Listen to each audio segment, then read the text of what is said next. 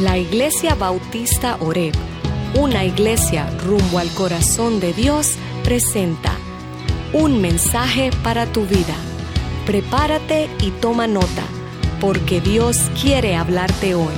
Con ustedes, el pastor David Rodríguez.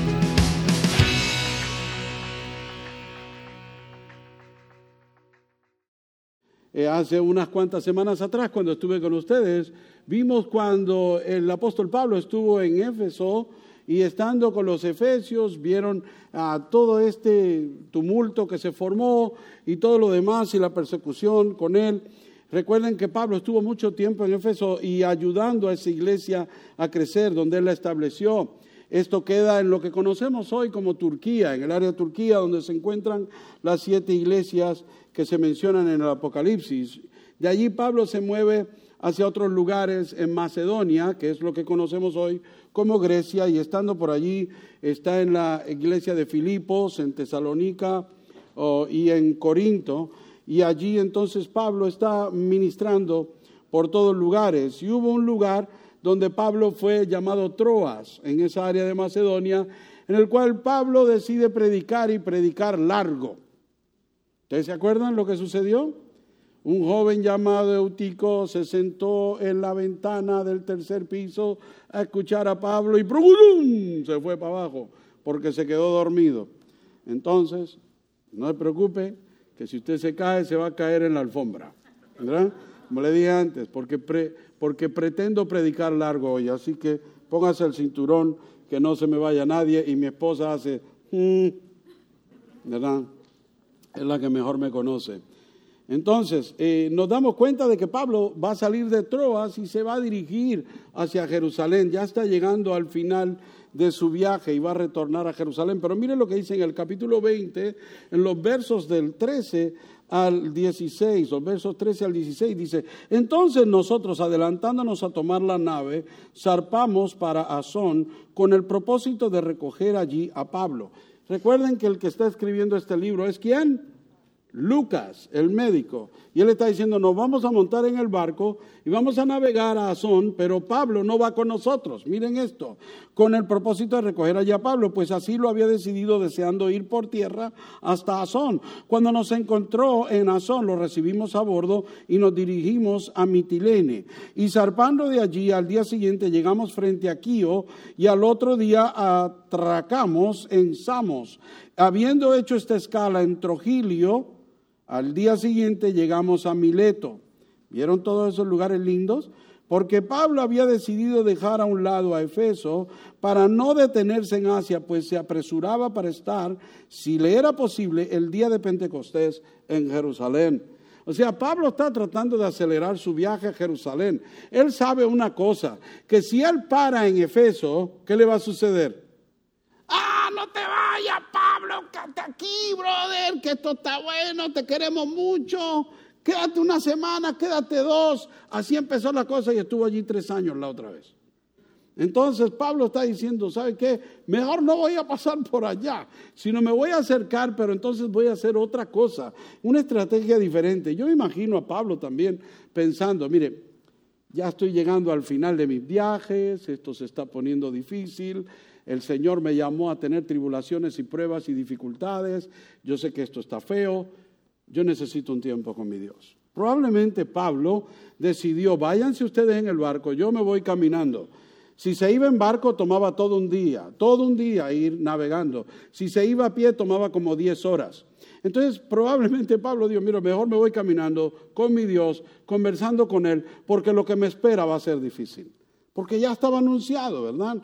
Ya él sabía. Es probable que él quería tener un tiempo a solas con el Señor. Y no solo eso, quiere llegar antes de la fiesta de Pentecostés. Usted conoce, tal vez, que la fiesta de Pentecostés es la fiesta de la Pascua, perdón, 50 días después de la Pascua. Entonces nosotros, cuando nosotros celebramos, o nosotros, ellos celebran la Pascua, celebrando la salida de Egipto, ¿verdad?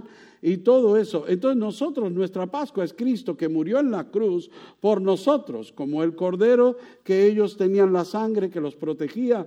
La sangre de Jesucristo nos limpia de todo pecado. Y 50 días después se celebraba la otra fiesta de Pentecostés, nosotros celebrando la venida del Espíritu Santo a la vida de la iglesia. Y Pablo quería estar allí porque esta fiesta es bien importante en Jerusalén. Ahora, ¿qué sucede entonces? Vamos al verso 17, que le voy a dar una ñapa antes de entrar a, a, lo principal. En el verso 17 dice, y desde Mileto mandó mensaje a Efeso y llamó a los ancianos de la iglesia. ¿Cuántos ancianos hay aquí? Algunos de ustedes son bravos suficientes como para levantar la mano. Los quiero mucho, Dios los bendiga. ¿Verdad que bueno? Algunos de ustedes dicen, yo anciano, ¿qué le pasa al pastor? ¿Qué le pasa, ve? Hoy entró un joven por aquí a la iglesia y entró joven y con canas. Y le digo, esto es un joven sabio, igual que el pastor, ¿verdad? Yo empecé las canas a los 13 años, mi hijo, Dios te bendiga. Qué tremendo, ¿verdad? Y algunos de nosotros tenemos el pelo ya emblanqueciendo, algunos de ustedes se lo pintan, pero hay otros que lo dicen, mire, tenga, para que vea que Dios es bueno, ¿verdad? Pero no importa si usted se lo cubre o no se lo cubre, ¿verdad? Pero vamos a hablar de esto un momentito, porque esto de anciano suena un poquito, mm, ¿verdad? Pero en realidad lo que Pablo está diciendo, quiero que los pastores y líderes de la iglesia de Efeso vengan y se encuentren conmigo acá para tener una reunión con ustedes. Y es una enseñanza para ellos. Esa es una última reunión donde Él se despide de ellos. Pero vamos a hablar un poquito acerca de qué son estos. ¿Quiénes son los ancianos? Algunos pensamos y decimos, bueno, pues son los que ya están más viejitos en el Evangelio, ¿verdad? Y podemos asumir eso, ¿verdad? Son personas maduras en el Evangelio. Pero lo interesante del caso es que la palabra anciano en el griego es la palabra presbíteros. ¿Cuántos de ustedes conocen que hay una iglesia que se llama iglesia presbiteriana? Entonces es una iglesia de viejos, de ancianos. No, pues no necesariamente, ¿verdad? Tienen que ser eso, pero es una iglesia, la iglesia presbiteriana saca el nombre de esto, presbíteros, ¿verdad? De, de estos, es la iglesia donde se rige por los ancianos o los maduros en la iglesia. Entonces, si usted está madurito en Cristo y usted es una persona que ha caminado con Él y verdaderamente está madurando en Él, a usted se le puede llamar anciano y no se puede ofender. Bien. O también se refiere al título del líder de la iglesia, el anciano. Vemos al apóstol Juan cuando habla a Gallo y a otros dice, y el anciano, ¿verdad? De la iglesia. Entonces nos damos cuenta de eso. También la otra palabra que vamos a ver aquí más adelante es la palabra episcopos o episcopos, que nosotros conocemos que también hay otra iglesia que se llama iglesia episcopal. ¿Ok? Episcopo. Esto es la palabra obispo obispo. ¿Ok? La palabra obispo, anciano, obispo. Y un obispo es aquel que sobrevé, sobrevé, que está por encima, guardando, observando o como superintendente, como alguien es overseer, alguien que sobrevé la congregación. Y esa es una labor pastoral. Yo soy el sobreveedor de esta congregación, ¿verdad? Yo soy el anciano, aunque usted no me gusta eso, ¿verdad? Pero como quien dice el anciano en la iglesia. Ahora también hay otra palabra, el pastor, la palabra poimen, la palabra poimen, pastor, que significa aquel que guía o el que cuida o el que guarda las ovejas, ¿verdad? Que el que guarda las ovejas. Y esos son las tres títulos que se mencionan aquí el apóstol Pablo. Y yo quiero que usted sepa una cosa, eh, yo no necesito ninguno de esos tres títulos para que usted me identifique. Mi certificado de nacimiento dice David, y si usted me llama David, yo no tengo problema. Si usted me dice hermano David, yo no tengo problema. Si ustedes me, se refieren a mí, pastor, tampoco tengo problema. Dice allí obispo o anciano. Obispo también solo aguanto, anciano no. Es lo mismo. Pero mire, no importa todos estos títulos. Pablo lo que está haciendo es un llamado a todos los líderes de la iglesia, pero a la misma vez quiero que entienda eso, que el título no hace a la persona. La persona es la que hace el título funcionar, ¿verdad? Entonces Dios nos ha llamado a algunos a títulos especiales, lo entiendo, llamados especiales, pero eso no nos hace a nosotros especiales, porque yo creo siempre que a los pies de la cruz la tierra está bien niveladita. Todo el mundo está parado en el mismo terreno. Amén. Todos necesitamos la misma sangre que nos cubra de nuestro pecado. Pero sigamos, vamos más adelante. Entonces Pablo le dice a los ancianos, a los pastores, a los obispos, a toda esta gente que se reúnan con él en este lugar. Ahora, miremos entonces en los versos 18 al 21, que dice, para empezar, verso 18 dice, cuando vinieron a él les dijo, vosotros bien sabéis que como he dicho con vosotros como he sido con vosotros todo el tiempo, desde el primer día que estuve en Asia, sirviendo al Señor con toda humildad y con lágrimas y con pruebas que vinieron sobre mí por causa de las intrigas de los judíos. Y como no rehuir declarar a vosotros nada que fuera útil, y de enseñaros públicamente y de casa en casa, testificando solemnemente, tanto a judíos como a griegos, de que, miren esto, esto es súper importante, lo que Pablo testificaba y predicaba y enseñaba, el arrepentimiento para con Dios y la fe en nuestro Señor Jesucristo. Amén. Muy importante. Estas son las dos piernas sobre las cuales se levanta el nuevo creyente. Arrepentimiento para con Dios y la fe en el Señor Jesucristo. Si una de esas dos no está en la vida del creyente, no es un creyente. Lo siento mucho.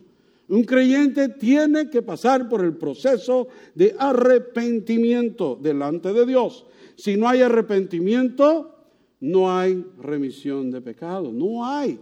Y si no hay fe, ¿en quién hemos creído entonces? ¿Cómo podemos proclamar a Jesús ser nuestro Señor si no hemos ejercitado nuestra fe en ese Señor? Imposible. Entonces usted vio eso, son dos cosas que son imperativas, importantes, imprescindibles, necesarias para un verdadero creyente. El arrepentimiento y la fe. Todos los domingos digo lo mismo cuando hago la invitación. Lo invito a que usted, viendo la gracia de Dios, se arrepienta y le crea. Ese es el mensaje de Pablo y debe ser el mensaje de todo el que se pare en un púlpito a predicar o a enseñar su palabra. Ahora, miremos, porque lo que Pablo está haciendo es algo bien interesante y vamos a hacerlo nosotros con nuestra propia vida. Pablo ya está llegando al final de este viaje y le está diciendo a ellos, quiero que vean el pasado, quiero que vean el presente pero quiero que vean el futuro. Ok, vamos a hablar en términos del pasado, el presente y el futuro que Pablo está hablando. Y quiero que usted aplique de eso a su vida. Mi pasada vida con Cristo o sin Cristo y mi vida presente y mi vida por venir, el futuro. Ahora, pensemos en esto entonces. Mirando esto, vamos a ver qué es lo que dice Pablo. Primero que nada, él dice que el Señor ha sido fiel. Ha sido fiel, ha sido fiel. Dios ha sido fiel. Y quiero que entendamos esto, porque lo primero que Pablo dice es que la motivación para servir es la fidelidad de Dios. Esa es la motivación para servir. Pablo dice, desde el primer día he estado sirviendo, desde el primer día que llegué a vosotros, sirviendo al Señor con humildad y con lágrimas y pruebas. O sea, estoy sirviendo desde el primer día todo este tiempo que ha pasado, la he pasado sirviendo. ¿Por qué? Por la motivación. ¿Qué motivación? La fidelidad de Dios. Dios ha sido fiel y como Él ha sido fiel, yo no le puedo fallar. Tengo que seguir, no le puedo fallar, tengo que servirle. Esa es la motivación de Pablo, sirviéndole a Él con humildad, ¿verdad? Qué lindo. A Pablo no le interesaba hacerse rico o hacerse de dinero. Pablo trabajaba bien duro. Pablo no fue de estos predicadores que se pasa llamando a la ofrenda, a la ofrenda, a la ofrenda. Más bien Pablo seguía ofrendando su vida por el ministerio que Dios había puesto en él. Y eso es bien lindo. Pablo fue muy cuidadoso de dejar que las personas conocieran y que vieran claramente el motivo de su ministerio. Por la fidelidad de Dios, yo voy a servirle. Amén. ¿Cuántos dicen amén? Ahora le hago una pregunta. ¿Ha sido Dios fiel a usted? ¿Y le está sirviendo? Ok, ¿ven cómo va reduciendo los amén? Si Dios ha sido fiel con usted, si usted ve a Dios a ser fiel ayer, la semana pasada, el mes pasado, el año pasado, y ha sido fiel y no ha fallado, porque yo lo conozco y Él no falla, ¿dónde está sirviendo? ¿Qué está haciendo? Amén. Piensen eso, ¿vieron? Mire toda su vida. ¿Ha servido? ¿Está sirviendo? Hagámosle, ¿ok? Ahora miremos no solo eso, porque no solo él habla de la motivación, la fidelidad de Dios, también habla en la manera que él ha servido. ¿Cómo ha servido? En toda humildad en toda humildad, con lágrimas, delante de las pruebas, ¿verdad? Nos damos cuenta que Él es transparente y es consistente y es humilde. Consistente porque dice, desde que llegué, el primer día que llegué a Asia, comencé a servir. Transparente porque dice, ustedes mismos me pueden ver. Transparente. Y no solamente eso, humildemente, caramba. ¿Qué no le ha pasado a Pablo? Y Pablo sigue sosteniéndose simplemente por la gracia de Dios. La humildad con la que sirvió Pablo. Pablo no andaba buscando ser una celebridad religiosa. Da dolor a veces ver cómo a veces los ministros de la palabra de Dios les encanta estar en, las, en los shows de televisión seculares y hablan disparates diciendo tonteras que no son del Evangelio. Eso da esta tristeza, a mí me da esta vergüenza.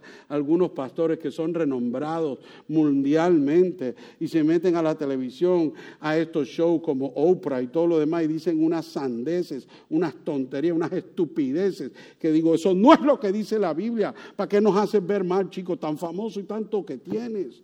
¿Qué ministerio de miles y millones de personas que te siguen y todavía diciendo lo que no es? Eso da tristeza. Eso da tristeza. Pablo no hacía eso. Pablo no se lucraba. Pablo no andaba en un jet. Pablo andaba en los pies. Esto es cosa tremenda. Nosotros no podemos pretender hacernos famosos en la iglesia. ¿Sabe qué? Tal vez usted pensará, ¿verdad? Y yo igual, decimos, ¿famoso de qué? Eso no me sirve de nada. Pero ¿sabe qué es difícil? Que a veces hay gente en la iglesia que lo que le gusta es que lo miren y le den el crédito que lo miren y le den atención, que constantemente llaman la atención para que uno lo mire, lo vea y diga algo y todo se basa en ellos. Pablo no era así. No seamos así. Yo espero jamás ponerme así. Si me pongo así, denme una cachetada. Por favor, dejemos de estar llamando tanto la atención a nosotros mismos. Llamemos la atención hacia Jesucristo, ¿verdad? Y todas las dificultades que pasó Pablo, y aún así Pablo no andaba, pobrecito de mí, Pobrecito Jesús que dio su sangre en la cruz por ti. Eso es lo importante, ¿verdad? Vivió una vida consistente en la cual podían inspeccionarlos y nada iban a encontrar así en él, ¿verdad? No solamente vemos la motivación y vemos la manera, vemos también el mensaje de su servicio, porque él sirve y el mensaje, como le dije antes, arrepentimiento hacia Dios y fe en nuestro Señor Jesucristo. Ese es el mensaje, que el mensaje nunca cambie. Podrán haber diferentes mensajeros, pero el mensaje tiene que ser el mismo. Amén. No puede cambiar el mensaje, porque solo hay uno nosotros conocemos que, eh, mire, públicamente, Pablo dice, yo le he anunciado esto a ustedes públicamente, les he enseñado en todo lugar, en las sinagogas, en las casas, en todo lugar. Recuerde que la iglesia se reunía en casas en aquel tiempo, no tenían un templo como tenemos hoy nosotros, pero el mensaje siempre fue el mismo. En el verso 24 más adelante, él llama a este, a este mensaje, lo llama la gracia de Dios la gracia de Dios. Y la gracia de Dios es que Él nos ama de tal manera que nos dio a su Hijo unigénito para que todo aquel que en Él crea no se pierda, mas tenga vida eterna. Y nosotros respondemos a eso en arrepentimiento y fe en su Hijo Jesucristo. Nada podía detener ese mensaje. Pablo quería asegurarse de eso y le está diciendo a ellos, han visto cómo Dios ha obrado, han visto cómo Dios ha sido fiel, han visto en la manera que yo he servido, han visto mi motivación para servir, han visto que el mensaje es claro, sigan ustedes lo mismo. Ahora les toca a ustedes, porque ya yo me voy. Le ha declarado toda la verdad. En el verso 27 dice, yo le he declarado a ustedes todo el consejo completo de Dios con todo el privilegio y responsabilidades. Ahora, entonces nos debemos hacer la pregunta nosotros. ¿Ha sido fiel el Señor contigo? Decimos amén. Ok, ¿cómo ha sido fiel contigo? Piensa bien. Y cuando definas eso, ahora pregúntate, ¿cómo le estoy sirviendo yo a Él? ¿Qué he hecho yo por Él con todo lo que le ha hecho por mí? Otra cosa, preguntarse, ¿me he arrepentido verdaderamente? ¿Y le he ofrecido mi vida al Señor y le he creído de todo corazón? Esas son preguntas que nos debemos hacer nosotros. Ahora, ese es el pasado, cuando miramos, hemos hecho esto. Ahora miremos el presente, porque Pablo habla más adelante. Miren los versos 22 al 27. Y ahora, dice, ve, y ahora, ahora, he aquí yo atado en espíritu, voy a Jerusalén sin saber lo que allá me sucederá. Salvo que el Espíritu Santo solemnemente me da testimonio en cada ciudad, diciendo que me esperan cadenas y aflicciones. Pero en ninguna manera, oh, oh, este versículo es cosa seria. Este verso es cosa seria. Pero en ninguna, pero ninguna, ninguna manera estimo mi vida como valiosa para mí mismo, a fin de poder terminar mi carrera y el ministerio que recibí del Señor Jesús para dar testimonio solemne del Evangelio de la gracia de Dios. ¿Vieron eso?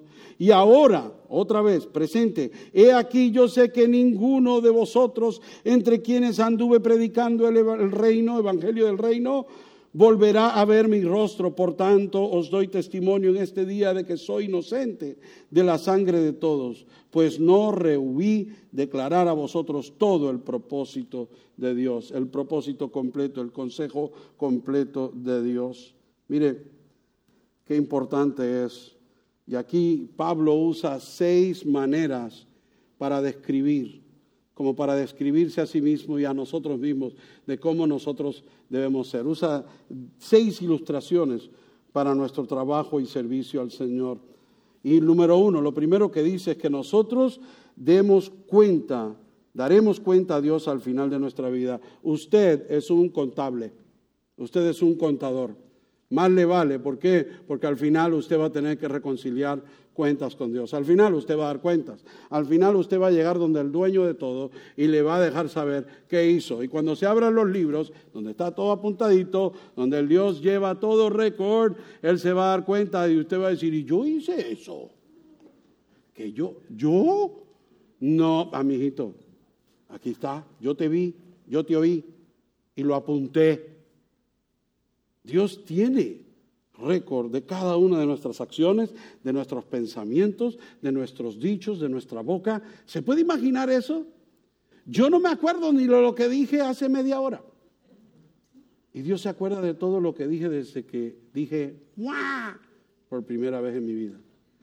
Dios todo lo conoce. Eso a mí me deja tonto, de verdad. Bueno, eso y muchas cosas más. Pero sabemos que a Dios nosotros vamos a tener que darle cuentas. Pablo reconoce eso. Pablo sabe que tiene que dar cuentas a Dios. En el verso 24 él dice, no estimo mi vida como valiosa para mí mismo. O sea, ya estamos hablando de qué le está hablando. Ok, mi vida la tengo que examinar y cómo está. Y esto no es, esto no es mío. Yo tengo que darle cuenta a Dios por mi vida. Cuando se abran los libros, y Dios nos enfrente cara a cara, ¿cómo vamos a reconciliar cuentas con Él? ¿Qué le va a decir usted a Dios? ¿Qué le vamos a decir? ¿Cómo vamos a hacer? Pablo era una persona devota al Señor. Ya sabemos, dice allí que es constantemente sirviendo al Señor, motivado por Él, por la fidelidad de Dios y de una manera humilde y todo. Pero también nos dice otra cosa, que Pablo se veía como uno que corre una carrera y tenemos que estar corriendo la carrera para ganar. ¿Cuántos de ustedes corren para perder? Entonces mejor no corra. Pablo está diciendo tranquilo, aquí dice que yo no estimo mi vida valiosa para mí mismo, sino que con tal que termine la carrera y el ministerio que he recibido del Señor Jesucristo. O sea, él está mirando la vida también como un corredor. Y el que corre, él mismo más tarde en una de las cartas dice, el que corre, corre para ganar. Y una de las cosas lindas es que al final la Biblia menciona cinco coronas. Cinco coronas en el Nuevo Testamento acerca del fin. Y una de las coronas que menciona es la corona del gozo. La corona del gozo. La corona del gozo. ¿Cuántos quieren de esa corona al final? Uy, yo no quiero la corona de tristeza. Corona de gozo.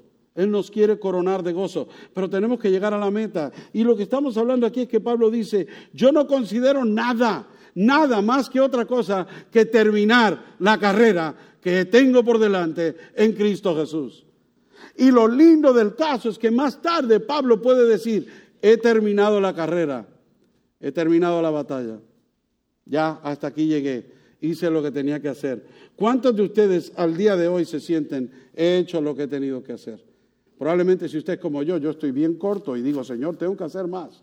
todavía me falta, tengo que hacer más. Seamos como Pablo y busquemos cómo hacer entonces. Tenemos que estar corriendo la carrera para ganar. No solamente él se ve como un contable, se ve como un corredor, también se ve como un mayordomo, porque es el evangelio que Dios os ha entregado a nosotros. Le vamos a dar cuentas a él igualmente. ¿Sabe lo que es un mayordomo? Un mayordomo es aquel que no es dueño de nada, pero posee todo. Piensen esto. Nosotros tenemos posesión de todo, pero somos dueños de nada. Dios ha puesto todo en nuestras manos, pero todo pertenece a Él. Y si usted alguna vez ha trabajado como manager, administrador o algo así anteriormente en su vida, de alguna manera u otra, como empleado se le ha dado una responsabilidad y el dueño le ha dado a usted autoridad, usted sabe que al final del cuento y al final de todo, quien manda es el que manda, el dueño. Y que usted es responsable ante ese dueño. Y Pablo entiende eso. Porque él dice, el ministerio que yo recibí del Señor, no soy yo, es Él. Entonces se me requiere, inclusive en Primera de Corintios capítulo 4, en el verso 2, el apóstol Pablo le escribe y dice, ahora bien, además se requiere de los administradores que cada uno sea hallado fiel. ¿Será que podemos decir lo mismo de nuestra vida? Lo que Dios nos ha dado para administrar, hemos sido fiel Hemos sido padres fieles, hemos sido esposos fieles, hemos sido seres humanos fieles, hemos sido empleados fieles, hemos sido miembros de la iglesia fieles, hemos sido siervos fieles.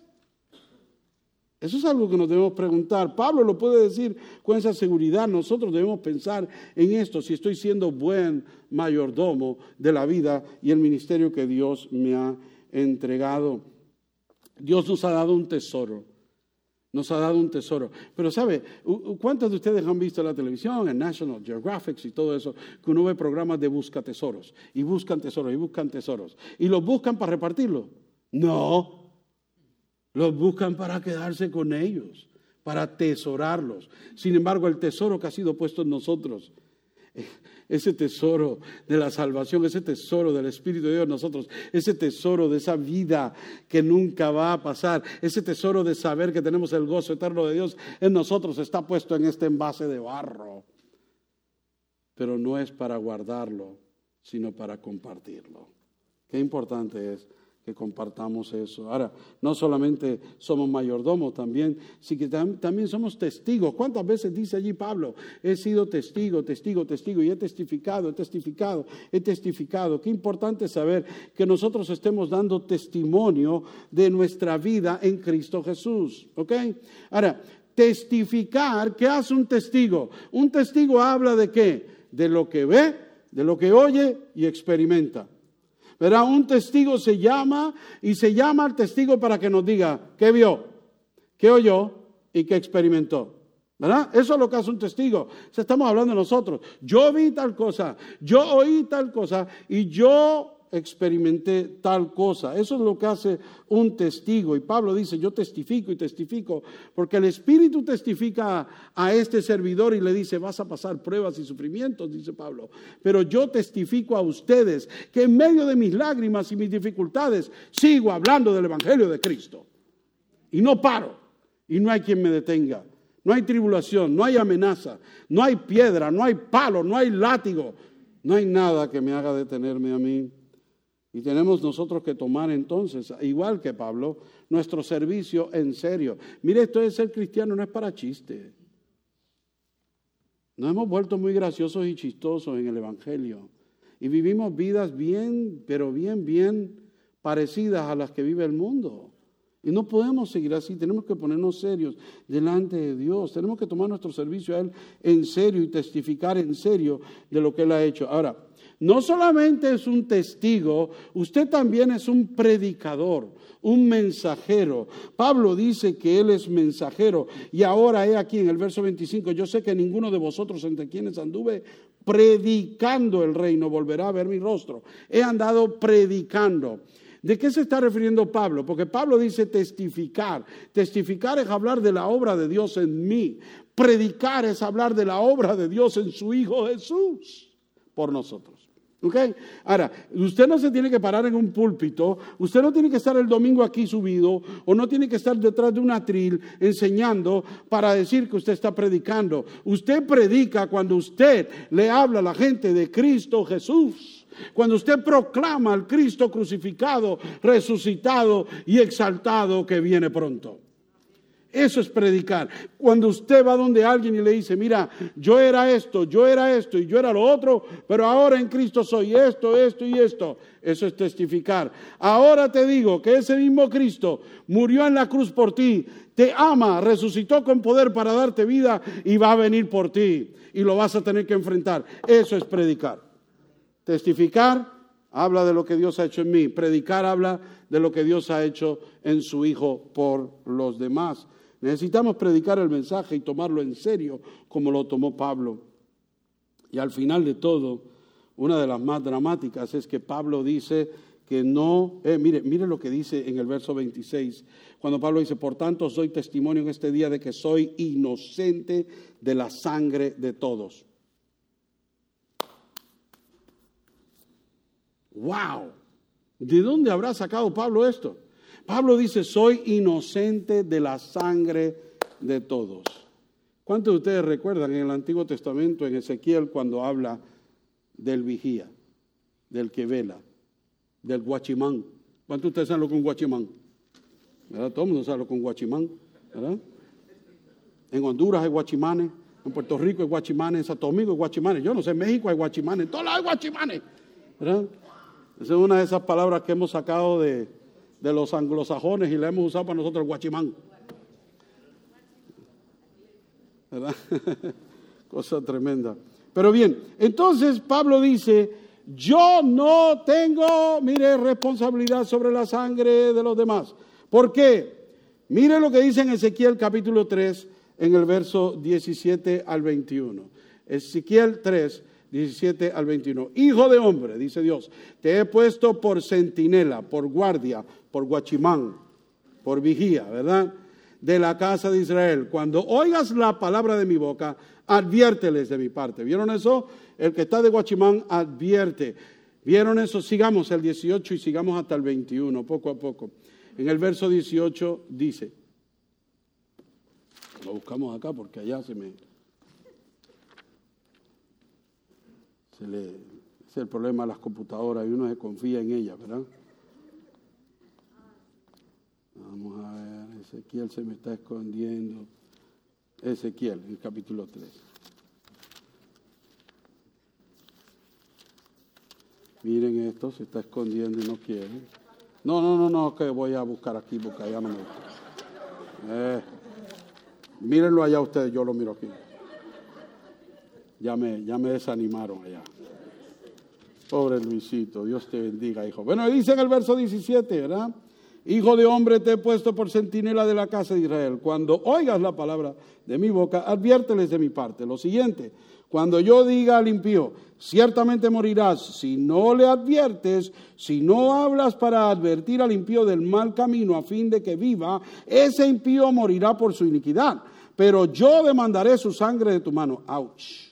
Pero si tú has advertido al impío y éste no se aparta de su impiedad ni de su camino impío, morirá él por su iniquidad, pero tú habrás librado tu vida. Ahora dice, y cuando un justo se desvíe de su justicia y cometa iniquidad, yo pondré un obstáculo delante de él y morirá porque tú no le advertiste. Él morirá por su pecado y las obras de justicia que había hecho no serán recordadas, pero yo demandaré su sangre de tu mano. Sin embargo, si tú has advertido al justo para que el justo no peque, y él no peca, ciertamente vivirá porque aceptó la advertencia y tú habrás librado tu vida. Qué responsabilidad la que tenemos porque tenemos el Evangelio de la vida en Cristo. O sea, tampoco yo quiero decir, ¿verdad? Estamos hablando de que Pablo no está diciendo, ¿sabe qué? Si usted no predica el Evangelio se va para el infierno. Eso no es lo que está diciendo Pablo aquí, ni lo estoy diciendo yo. Pero tenemos una responsabilidad demasiado importante. ¿Cómo no predicar? ¿Cómo no decir? ¿Cómo no avisarle? ¿Cómo no decirles? Si nosotros hemos sido avisados. ¿Sabe que Alguien a usted le habló de Cristo. Alguien a usted le avisó que iba para el infierno de cabeza. Alguien le avisó a usted que estaba sin Cristo. Alguien le avisó a usted que Dios lo amaba. Alguien le avisó a usted que necesitaba arrepentirse. Alguien le dijo a usted que necesitaba poner fe en Cristo. Alguien le dijo a usted que usted puede tener esperanza en Él. Alguien le dijo a usted que usted puede tener vida en Él. Alguien le avisó para que usted no se fuera al infierno. Eso es de vida o muerte. ¿Y por qué nosotros no lo hacemos? Porque el TikTok se ha vuelto más importante. Porque estamos entretenidos. Porque estamos pasándola demasiado suave y fácil. Poniendo estupideces en el Facebook. Me da pena, hermanos. En estos días he estado mirando y tengo algunos hermanos que estoy que los quito. Que digo, ¿para qué miro esta vaina? Estoy perdiendo el tiempo. Porque lo que ponen es basura. Y yo casi nunca pongo nada, entonces estoy de averiguado metido, de tonto. Debería yo estar poniendo más palabra de Dios. Pero ¿qué tal si no tuviéramos Facebook y no hubiera TikTok ni nada de eso? Estuviéramos encerrados en casa, haciendo que viendo televisión, haciendo nada. ¿Qué nos pasa, iglesia? Y me lo digo a mí mismo, ¿qué nos pasa? Que el Evangelio y predicar y testificar se ha vuelto en algo que no es nada común en nuestras vidas. ¿Cuántos de ustedes se dan cuenta y han mirado su teléfono cuando cada semana le manda el reporte y su teléfono le dice cuántas horas semanales usted pasa en el teléfono? Eso da tristeza, da tristeza. Cuando yo veo que dice que he pasado cuatro horas diarias en el teléfono, ¿qué demonios es eso? ¿Sabe usted cuánto tiempo pasa un joven promedio en el teléfono diario? ¿Cuántos de ustedes tienen alguna idea? Entre 9 a 12 horas. 9 a 12 horas. Y esos son jóvenes. Los adultos hacemos lo mismo, no, no, no nos escondamos. Usted sabe lo que son nueve horas de su vida, doce horas de su vida, la mitad de su vida en el teléfono. ¿Se recuerda cuando no había eso? Algunos de ustedes ni se acuerdan, porque nacieron en esta generación donde ya estaba. Algunos de nosotros que nos acordamos que no estaba eso, ¿qué hacíamos? ¡Wow! No hemos tomado el Evangelio tan en serio. Cada vez se vuelve menos serio. Cada vez se vuelve algo más foráneo en nuestra vida. Oh my God. No estamos vigilando. Mire, si usted es el guachimán, estoy perdido. Si yo soy el guachimán, usted está perdido. Dígame una cosa, si el asunto es de vida o muerte, ¿quiere un buen guachimán o no? Aleluya. Yo quiero a alguien que tenga un palo, aunque sea una escoba o algo. Alguien que me despierte, que me avise, viene el peligro. Pero no le estamos avisando a nadie.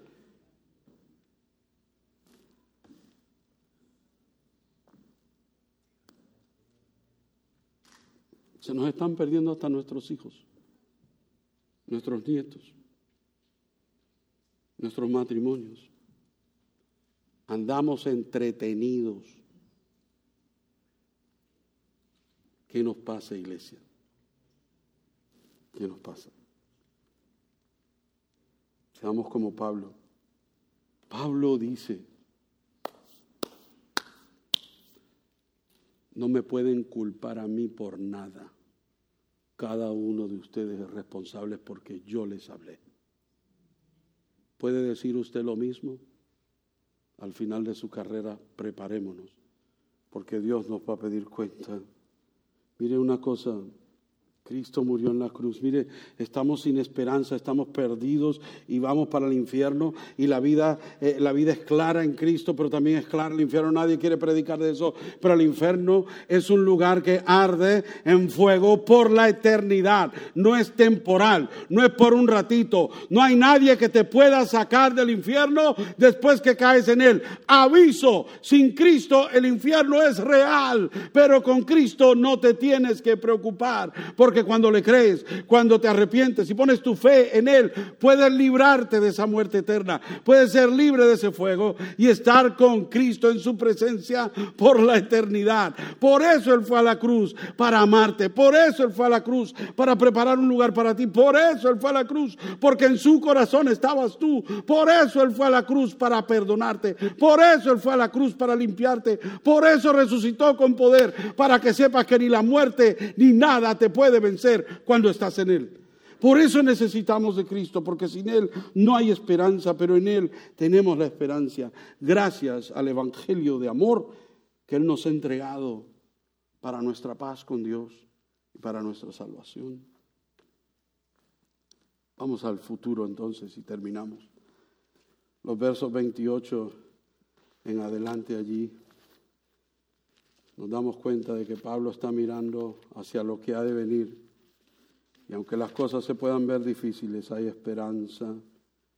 Dice en el verso 28, tener cuidado de vosotros y de toda la grey en medio de la cual el Espíritu Santo os ha hecho obispos para pastorear la iglesia de Dios, la cual Él compró con su propia sangre. Sé que después de mi partida, lo que va a suceder, vendrán lobos feroces entre vosotros que no perdonarán el rebaño. Y que de entre vosotros mismos se levantarán algunos hablando cosas perversas para arrastrar a los discípulos tras ellos. Por tanto, estad alertas, recordando que por tres años de noche y de día no cesé de amonestar a cada uno con lágrimas. Ahora os encomiendo a Dios y a la palabra de su gracia que es poderosa para edificaros y daros la herencia entre los santificados todos ni la plata, ni el oro, ni la ropa de nadie he codiciado. Vosotros sabéis que estas manos me sirvieron para mis propias necesidades y las de los que estaban conmigo. En todo os mostré que así trabajando debéis ayudar a los débiles y recordar las palabras del Señor Jesús que dijo, más bienaventurado es dar que recibir. Cuando terminó de hablar, se arrodilló y oró con todos ellos. Y comenzaron a llorar desconsoladamente y abrazando a Pablo lo besaban, afligidos especialmente por la palabra que habían dicho de que yo, de que ya no volverán, volverían a ver su rostro. Y lo acompañaron hasta el barco. Se despidieron de Pablo entre lágrimas. Pablo les advierte del futuro y le dice claramente que van a venir otros en medio de nosotros. Mire qué importante es la iglesia para Pablo. Pablo dice, esta es la iglesia de Dios, es la iglesia de Dios. Y no solamente eso, es importante, la iglesia es importante para Dios, es importante para el Padre, porque es su iglesia, Jesucristo. La iglesia es importante para Jesucristo porque Él dio su vida por ella. La iglesia es importante para el Espíritu Santo porque Él vive en ella. Es importante. Entonces, por eso es que él dice, cuidado con los lobos, cuidado con los lobos, porque vienen feroces. Los peligros que tenemos en la iglesia de que a veces las enseñanzas o todo lo demás, o los desánimos, a veces entre los mismos hermanos nos volvemos lobitos, desanimando a otros, o animándoles al chisme, o animándoles a otras cosas, o a mudarnos de iglesia, o a irnos para otro lado, a hacer lo mismo. Porque nos llevamos todas las mismas malas costumbres, ¿no? O a veces eh, criticando a un líder que está tratando y tratando y lo critican, es que llama demasiado, siempre molestando, siempre detrás de uno, siempre buscando a uno, viendo que ese líder lo que quiere es orar por usted, ayudarle a encaminarse con el Señor, que usted sirva y que usted haga algo por el reino y tratando de hacer comunión con usted. Y usted se queja. Hay que tanta cosa. Siempre quieren que uno esté metido en reuniones. ¿Y en qué estás metido entonces? O oh, se me olvida, ¿verdad? Ya ustedes le dije hace un rato en qué. ¿Qué nos pasa, verdad? Cuidado con los lobos. A veces nosotros nos comportamos con los mismos lobitos. Cuidado con las falsas enseñanzas. Cuidado con lo que, mire, a mí me encanta que usted, a mí me encanta que usted, lo que oye aquí los domingos, lo que usted oye aquí conmigo, vaya y chequelo. Vaya y chequelo. Vaya y chequee, edúquese, busque lo que yo le predico aquí. Porque si yo estoy hablándole mentira, venga y deme una cachetada y bájeme de aquí. Amén. De corazón. Porque algunos de ustedes todo lo que oyen se lo creen. Entonces oyen aquí y oyen por allá y creen lo de allá también y a veces son cosas diferentes. Tengan cuidado. Yo lo reto a que usted honestamente chequee. No se quede solamente con lo que yo le digo y créame a mí porque usted confía en mí. Busque usted, busque la Biblia, estudie la Biblia, rebúsquese y vea a ver que sea la verdad. Amén. Yo no tengo miedo en que usted haga eso. Me gusta que usted haga eso. ¿Por qué? Porque pueden haber lobos. Yo también puedo cometer errores, by the way. Yo también puedo cometer errores. Recuerden, soy un humano aquí. Entonces, lo primero que entonces dice, vamos a terminar con esto. No seas descuidado, no olvides el precio que otros han pagado para que nosotros podamos tener la verdad. En el verso 31, Él les asegura que no descuidemos, por tanto, estad alerta, recordando lo que yo estuve haciendo por ustedes por tres años. No se olviden de aquellos que les han enseñado, no se olviden todo lo que han aprendido. En alerta, recuerden, ¿verdad? En alerta, recuerden con lágrimas le dice Pablo esto. Número dos, no solamente a que tengan cuidado, no sean descuidados, sino que no sean tan superficial, que profundicen en la oración y en la palabra. Pablo les deja saber claramente, los encomiendo a ustedes a Dios en el verso 32 y a la palabra de su gracia. Los encomiendo a la palabra. Mire, busquen la palabra, le estoy diciendo como dice Pablo. Metas en la palabra, qué importante es lo que es la oración y la palabra, la oración y la palabra. Si no caminamos en la oración y la palabra, entonces ¿en qué caminamos? Es importante para que no caigamos. Número tres, no sean codiciosos, ¿verdad? No seamos codiciosos. No te quemes deseando lo que otros tienen. A ti se te ha dado suficiente y se te ha dado mucho. A veces nosotros no nos damos cuenta que estamos queriendo lo que tiene el hermano y lo que tiene Sutano, lo que tiene fulano. ¿Por qué aquel tiene y por qué yo no? ¿Por qué aquel puede y por qué yo no? ¿Por qué aquel fue y yo no fui? Eso no es problema suyo. Mire donde usted está con Dios. Y mire donde Dios lo quiere llevar a usted y lo que Él quiere hacer con usted con lo que le ha dado. A veces no nos damos cuenta que queremos más y Dios nos ha dado demasiado. Tenga cuidado, que no se consuma, dice Pablo, no se consuman, no ardan con este deseo. Yo no andaba detrás de su oro ni su, ni su planta, dice Pablo. No ando detrás de las riquezas, ni de ustedes ni de nadie. Alguien dijo esto, ahora discúlpenme que no tengo quién fue el que dijo esto, pero lo leí en algún lugar. Que eh, mire, el no codiciarás, ¿verdad? Es el último mandamiento, el número 10.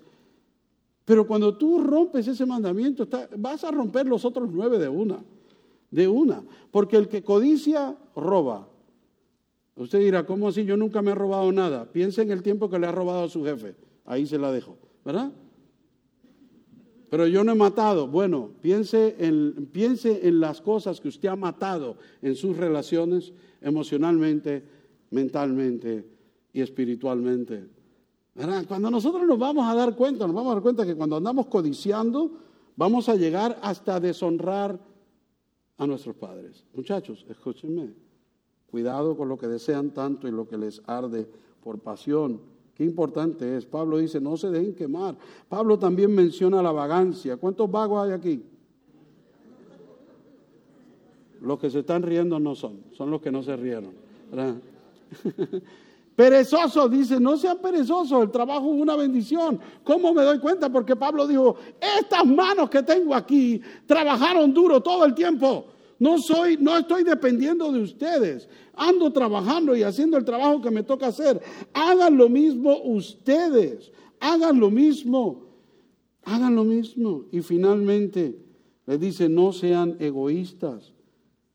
Porque el ministerio verdadero consta en dar, no en recibir. Eh, mire, Pablo dice, ustedes conocen lo que dijo Jesús. Ustedes conocen las palabras de Cristo. Que dijo, es mejor dar que recibir.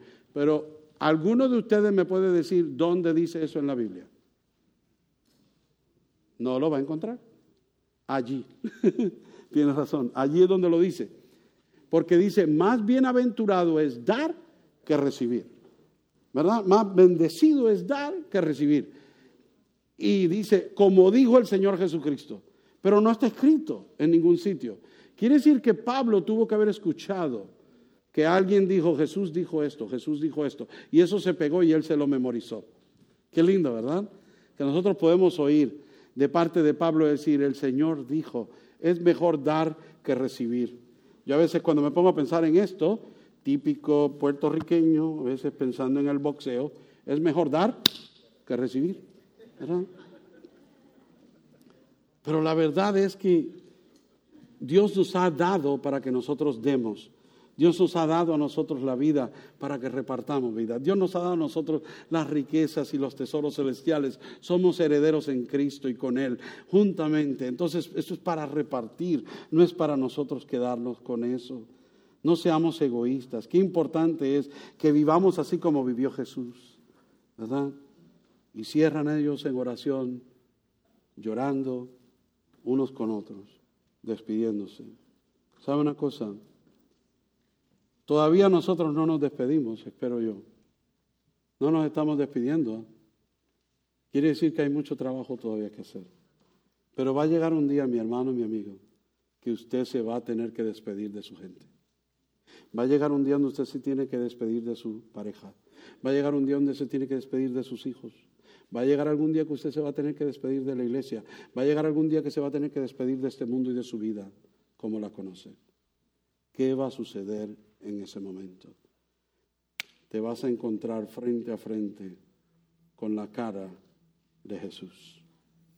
Con Jesús, el juez, el juez justo. Te vas a encontrar con Él. Y ahí es donde tú vas a esperar a ese tiempo, entonces revisar tu pasado, tu presente y tu futuro. No, ya es muy tarde. Por eso te digo que analices hoy, ¿qué ha sido Dios para ti? ¿Qué ha hecho Dios en tu vida? ¿Qué no ha hecho Él por ti? Comenzando desde morir en una cruz. ¿Y qué has hecho tú en respuesta? Tu vida pasada, tu vida hasta el día de hoy, ¿qué has hecho en respuesta a eso? Cuando miras eso, ¿te has dado cuenta de la bondad de Dios? ¿Qué has hecho con ella? ¿Ha sido fiel Él? Sí. ¿Ha sido fiel tú a Él? Te pregunto. La Iglesia Bautista Oreb, una iglesia rumbo al corazón de Dios, presentó un mensaje para tu vida. Si este mensaje ha sido de impacto para tu vida o quieres escuchar más sermones o información de nuestra iglesia, visita nuestra página web www.orebnola.com www.com